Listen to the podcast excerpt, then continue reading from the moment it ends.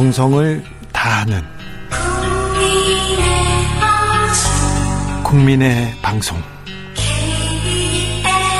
KBS 주진우 라이브 그냥 그렇다고요. 청년의 포부와 패기로 대한민국 정치를 새롭게 하자 청년의 시선 MZ 세대가 말합니다. 요즘 정치 2030 청년 정치인 어벤져스 청벤져스 본인 소개하고 시작하겠습니다. 네, 안녕하십니까. 김용태 국민의힘 청년 최고위원입니다. 네, 안녕하세요. 더불어민주당 전 비대위원 권지웅입니다. 네. 김용태 최고위원 최고위원 회의 잘하고 있습니까? 예, 저희 뭐 주어진 소명에 네. 따라서 잘 참석하고 있습니다. 분위기가 어떻습니까? 저희는 근데 최근에는 이번 주는 뭐 비공개에서 그렇게 뭐 많이 토론을 하거나 하진 않고 있어서 네. 다들 말을 아끼시고 계셔가지고 말을 아껴도 아니 회의에서 말을 아끼면 말을 글쎄요, 뭐 아껴도 너무 뭐 많이 아끼는 것 같아요. 말씀하시는 것 자체가 다 현안으로 이어지고 이럴까봐 네. 다들 조심하시는 것들 좀 보이는 것 같고요. 저는 뭐 저희는 좀 조용히 넘어가는 것 같습니다. 회의는 이준석 대표는 말을 안 합니까? 공개 회의에서 모두 발언 안 하고요. 비공개 회의에서 안건에 대해서 뭐 당무에 관해서만 뭐 질문을 하지 그 외의 현안에 대해서는 말씀 안 하고 있습니다. 네, 그래요. 네. 굉장히 좀 외로운 상황인 것 같아요. 뭐당 대표가 겪어야 할, 뭐 가져 지녀야 할 뭐 그런 뭐 자리라고 생각되고요. 네. 잘 이겨낼 거라고 봅니다. 어떻게 끝날 것 같습니까? 글쎄요, 뭐 전혀 예상을 할 수가 없고 네. 저희는 윤리위의 판단을 기다려야만 할 것 같습니다. 지금 언론에서는 뭐 징계를 할 것처럼 말씀하시는 언론들도 많고 내부 분위기는 또 그렇지 않거든요. 그래서 근데 김용태 최고도 처음에는 이걸 어떻게 징계합니까? 징계 가능성 없습니다. 이렇게 얘기하다가 지금은 지켜보겠다고 바뀌었잖아요. 아니 뭐 제가 어떻게 뭐 네. 하겠습니까? 근데 뭐 저는 이번에 결정 못 하지 않을까에 대한 생각 계속 가지고 있습니다. 아, 이번에 7월 예, 예. 7일에도 예. 그럼 뭐 계속 이 문제가 왜냐하면 네. 지금 어떤 결정을 내리든 당이 양극단에서 지금 어, 계속해서 분란이 있을 텐데 네. 윤리위가 어떤 결단을 내리든 뭐 납득을 못 할 거거든요. 네. 양당 당원분들 저희 양극단에 있는 분들께서 그렇기 때문에 어떤 수사 결과를 좀 보고 납득할 만한 결과를 내리지 않을까 생각됩니다. 청년 최고위원입니다. 그런데 이 윤리 문제, 이준석 대표의 징계 문제가 이렇게 그냥 트랙 위에 올라와서 계속 굴러가잖아요. 예, 예. 조금 이해하기 힘든 대목이 좀 보여, 보이죠. 뭐 이해할 수 없어서 뭐 배우에 누가 있는 거 아니냐에 대한 이야기를 계속 뭐 이야기가 나오고 있고요. 왜냐하면 네. 윤리위가 선거 전에 이런 걸 징계 절차 개시 의혹만으로 징계 절차 개시를 받았다는 것만은 이 납득하기 쉽지 않죠. 그것도 지명직도 아니고 선출직에 대한 당원과 국민이 뽑은 당 대표를 향해서 징계 절차를 애매모호한 기준을 밟았다는 것 자체가 납득하기가 쉽지가 않죠. 배우라면 혹시 윤석열 대통령? 아유, 저 전혀 그렇게 생각하지 않고요. 윤석열 네. 대통령의 뜻을 자처하는 그런 핵관분들이 있지 않을까에 대한 생각은 있습니다. 오늘 윤핵, 윤핵관이 자기를 몰아붙이고 있다고 그건 명확, 명확하다고 이렇게 이준석 대표가 얘기했어요. 네, 계속 이렇게 자 이준석 대표와 윤핵관의 기차 네, 계속 달려갑니다. 이게 뭐 어찌됐건 우스꽝스러워지는 것 같아요. 만약에 정말로 그러니까 지금 최근에 이제 접대를 했다고 여, 그 스스로 밝힌 대표가 그렇게 네. 말했잖아요. 좀 구체적으로 2013년부터 16년까지 성접대 두 번을 포함해서 20번의 접대가 있었고 뭐 장소나 사람, 시간 이런 것들 특정해서 진술했다라고 했는데 박근혜 시계도 줬다 그 얘기도 또 했어요. 그러니까 근데 그런 것들에 대한 아무런 사실 정황이 없이 윤리가 굴러갔다고 결론이 나도 그것도 너무 우스꽝스러운 상황이 되고 네. 근데 그게 아니라 반대로 이 어떤 그 아이카이스트 대표가 주장한 것의 일부라도 사실이라고 하면 그건 역시 문제가 되는 상황이에요. 예. 그러니까 앞으로 가든 뒤로 가든 지금 사실은 어느 쪽도 깔끔하게 뭔가 논란이 정리되거나 아니면 국민의힘에 타격이 없는 상태는 아니다 이렇게 보여지네요. 그렇기 때문에 저도 뭐 윤리가 이번 주 결정하지 어렵 올 거라고 생각합니다. 그래요? 예. 그러면 결정을 안 하면 또 다음 주에 그 다음 주에 계속 굴러갈 거 아니에요? 수사 결과를 좀 보면서 판단하지 않을까 수사 결과까지 또 예, 예. 수사 결과 누가 조사를 받았고 이번에 무슨 얘기가 나왔다 또 예. 변호사 통해서 나오고 이야 너무 즐거워하시는 것 같은데 아니요 아니요 이게 머리가 아파 빨리 결론을 내려줬으면 좋겠어요. 국민들은요. 피곤해요. 맞습니다. 네, 네, 이게 무슨 민생하고 무슨 상관이 있습니까? 네. 이게 무슨 국민하고 무슨 상관이 있습니까? 그렇죠. 네. 민주당 가봅시다. 자, 민주당. 박지원 전 비대위원장 어떻게 된답니까? 당대표 나간다는 겁니까? 만다는 겁니까? 지금 일단 비대위 발언으로 보면, 네. 뭐, 다들 들으셔서 아시겠지만 비대위에서는 어, 당원 자격 그러니까 당비 납부 여섯 번을 하지 않은 상태에서 예외적으로 적용할 예외적으로 자격을 줄 수 있으나 예외적으로 자격을 줘야 될 이유를 찾지 못했다 이렇게 일단 예, 예. 이야기를 예. 한 상태예요. 예. 그러니까 지금은 자격이 없는 상태라서 네. 아마 출마하기 어려울 걸로 보여지고. 근데 본인은 한다잖아요. 이제 본인께서는 본인이 이제 중앙위원회 그 전에 이제 당 대표 비대위원장 그러니까 당 대표 격인 비대위원장을 맡을 때 중앙위원회에서 선출되었기 때문에 네. 그 자격이 있다고 주장하시는데 저는 이 부분은 적절한 주장이 아니라고 보여집니다. 저도 그렇게 생각하거든요. 늘 정치를 하면서 절차의 정당성을 중요하다고 말씀드리는데 이건 박지원 비대위원장이 실수한 거라고 저는 생각돼요. 네. 어, 저는 당직자와 공직자를 지금 헷갈려 하시는 것 같은데, 지금 비대, 박지원 비대위원장이 말씀하시면서 본인의 논리를 정당화하면서 예를 들었던 게 이제 김동연 경기지사를 말씀하셨잖아요. 근데 그거는 공직자고 정당이 어떤 선거에 내보내기 위해서 그렇죠. 어떤 중도 확장을 하기 위해서 뭐 모셔올 영입한, 수 있죠. 예. 영입한 인사. 그거는 그렇지만 당직자, 특히 당 대표는 당원들 대 표하는 그런 직책인데 거기에 대해서 예외를 어, 조항을 입힌다 저는 맞지 않다고 생각합니다. 민주당 내 여론은 어떻습니까? 좀 세대별로 젊은층, 여성층은 어 그래도 박지원 전 비대위원장 그래도 좀 어 나와서 뭐지 뭐 나와서 레이스를 펼칠 수 있게 그렇게 도와줘야 된다 이런 의견도 좀 있습니까? 근데 전체 여론을 제가 알지는 못하는데요. 근데 제가 느끼기로는 주변 분위기도 안 좋은 것 같습니다. 그러냐면 그러니까 예를 들면 자격이 있는 조건에서 박지원 위원장 님 정도가 나가서 네. 당대표 경선을 치르는 게 좋겠다 이런 것과 그게 아니라 자격이 없는데 그에게 특별히 자격을 줘야 하고 그래 그럼으로써 이제 출마할 수 있게 만들어야 된다는 건 좀 다른 것 같아요. 네. 그리고 이 자격이라고 한게 아주 문턱 높은 것이 아니잖아요. 그러니까 당 대표가 되기 위해서 당비 여섯 번을 납부하는 게 자격이란 말이에요. 근데 그것이 안 된 상태에서 당 대표 출마를 좀 억지 부린다 이런 느낌으로 좀 논의되는 것 같습니다. 그러니까 뭐 박지원 비대위원장 계속해서 본인은 당을 위해서라는 말씀 많이 하시는데 저희가 봤을 때는 개인적으로 되게 조급해 보여요. 본인이 젊은 나이에 그 비대위원장에서 역할을 하고 나서 물러났잖아요. 거기서 어떤 개인적 어떤 심경의 변화가 있는 건지 잘 모르겠습니다만 지금 굉장히 어떤 조급해 보여가지고 좀 안타깝습니다. 네, 목소리를 계속 높이고 있는데 이번에는 또 이재명 의원한테 이재명 무엇이 두려운가 이렇게 얘기하는 것 같은데 두려워하지는 않는 것 같은데요. 그러니까 저는 그 포인트가 되게 오만해지는 포인트라고 생각하는데요. 그러니까 자격이 없지만 예외를 둘 수 있기 때문에 그 예외로 인정해 달라라고 요구하는 것과 그걸 인정해 주지 않는 상태를 두고 날 막고 있다. 예. 혹은 아니면 날 두려워하고 있다라고 규정하는 건 조금 달라요. 근데 날 막고 있다, 두려워하고 있다라고 스스로 말함으로써 다른 사람들이 보기에는 그냥 자격이 없어서 자격이 없다고 말했을 뿐인데 그것이 자기를 두려워하고 있다라고 생각하는구나. 되게 자의식이 되게 과잉된 상태구나. 이렇게 여겨지는 것 같습니다. 아, 그래요. 권지웅 네. 비대위원장이 보기에도 좀 자의식 그러니까 과잉으로 보입니까? 저는 사실은 그 전에 이제 최강욱 의원님에 대한 것, 네. 박한주 의원님에 대한 것 이런 것들에 대해서는 거의 의견을 응원했죠. 좀 일치했어요. 네. 근데 이 부분에 지지했죠. 있어서는 저도 조금 동의가 안 됩니다. 이 부분은 네. 네. 청년들도 이렇게 좀 동의하지 않고 네, 동의하지 못하고 있는 상황인 것 같습니다. 지금 그 박지원 전 비대위원장은 아, 우군이 별로 없어요. 없어요. 그런데 음, 이 난국을 어떻게 돌파할지 한번 또 지켜보겠습니다. 음.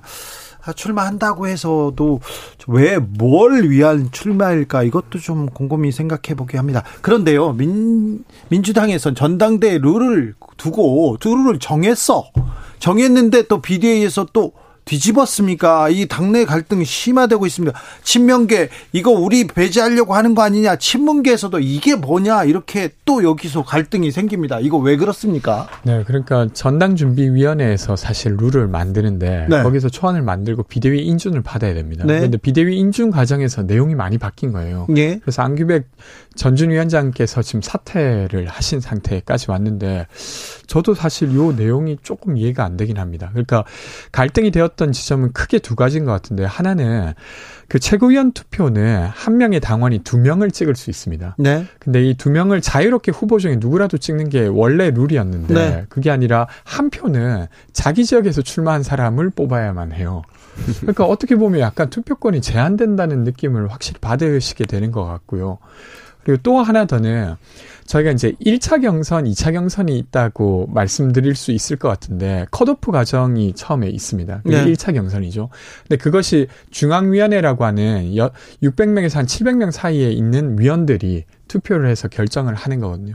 거기서 당대표는 3명까지 뭐 최고위원들은 8명까지 후보를 줄이는 건데, 근데 요것을 사실 국민 여론조사를 포함해서 첫 번째 컷오프도 하자. 네. 이렇게 전준희가 초안을 냈는데 이것이 비대위에서 없어져 버렸어요. 네.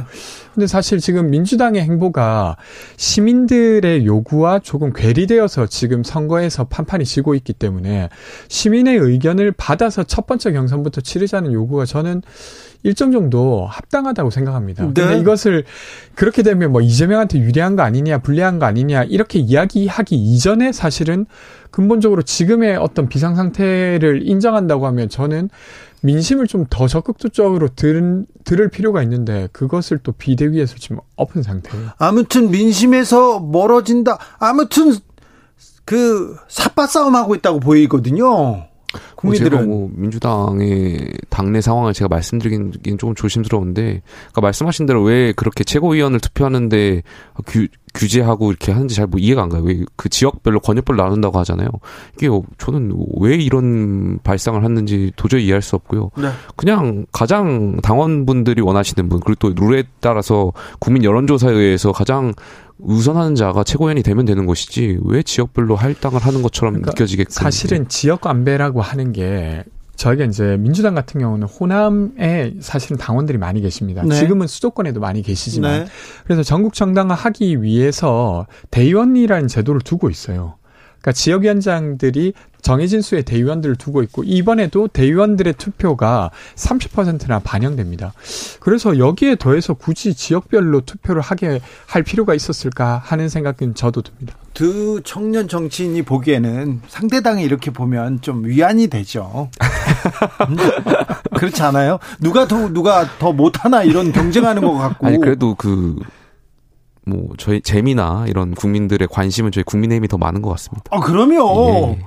윤리위 성 아니 그런 것뿐만이 아니라 지난 6월 전당대회 이후부터 늘 지금까지 언론의 이슈는 저희 국민의힘이 다 가져오는 것 같아서 이슈를 네. 가져가는데 좋은 이슈만 가지고 가야 되는데 잘하겠습니다. 그렇죠. 아니 지지율이 계속 떨어지고 있는 걸 보면 그게 이제 국민들에게 좋은 이슈는 아니었던 것 같아요. 국민의힘 지지율이 계속 떨어지고 대통령 지지율이 떨어지니까 또 민주당에서 이렇게 또 이렇게 갈등 만들어 주는 거 아닙니까 이거? 아, 그것 때문에 그런 건 아니고요. 네. 사실 이제 정부 여당 민주당이 좀 잘할 수 있게 민주당이 또 견제할 수 있도록 저희도 좀 내부 정리가 잘 됐으면 하는 마음은 저도 있습니다. 네, 좀 견제하고 비전을 네. 좀 보여줘야 될거 그렇죠. 아니에요. 맞습니다. 민주당 뭐 하고 있는지 잘 모르겠다 이런 분들 많습니다. 그런데요. 음. 다른 거는 또 다 못 쳐요. 예, 예. 대통령이 아침에 가서 한마디 하면요. 그 이슈에 다 미, 미, 네.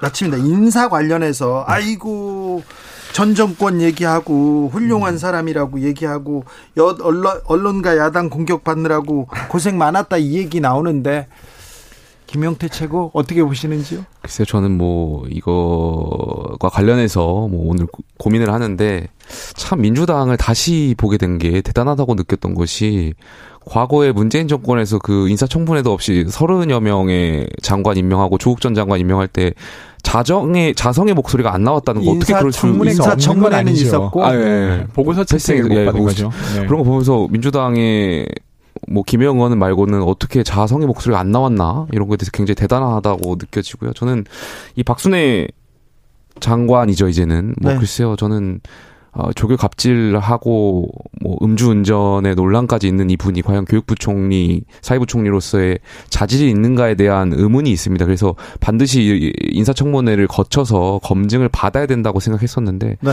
여기에 대해서는 좀 많이 아쉽다고 김용태 최고 계속해서 청문회에서 좀 국민의 판단을 받아보자 했는데 청문회 없이 이렇게 임명됐어요. 저는 이번 임명 자체도 아주 부적절했지만 그 임명을 한 다음에 윤 대통령의 말이 더 부적절했던 것 같아요.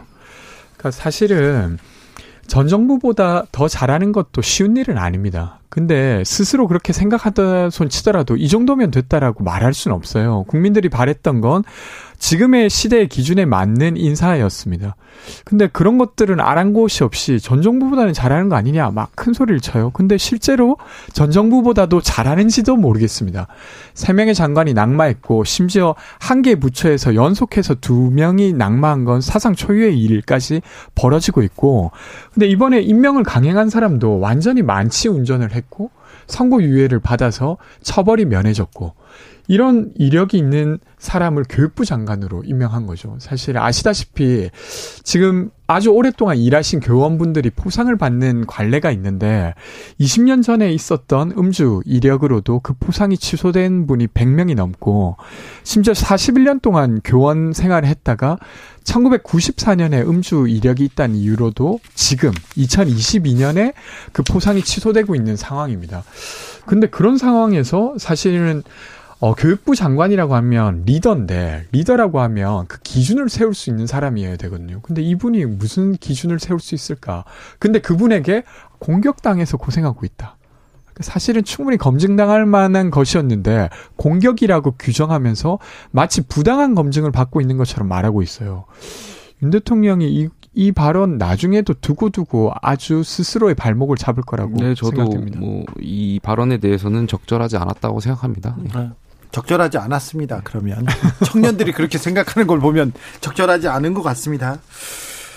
어, 그래서 이제 큰 이슈 서해 공무원 비사 사건 그다음에 뭐 얼마 전에 합참의장 이렇게 조사받았다는 이런 사건 이런 이슈들은 그렇게 또 이렇게 떠오르지는 않는 것 같아요. 지금 당내 문제 그리고 대통령 발언 때문에 뭐 아무래도 지금 뭐 경제가 위기고 많은 국민들께서 뭐 민생이라든지 이런 경제 위기 상황에 대한 해법이 무엇이냐에 대한 질문을 많이 하시는데 물론 그것도 전 당연히 중요하다고 생각해요. 그런데 우리가 말씀하신 대로 서해 그, 그 북한의 어떤 피살 공무원에 대한 문제는 저는 다시 다뤄야 된다고 생각되는 것이 우리 국가는 왜 존재하고 우리 정치는 왜 하는지에 대한 물음이라고 생각되거든요. 근본적인 물음.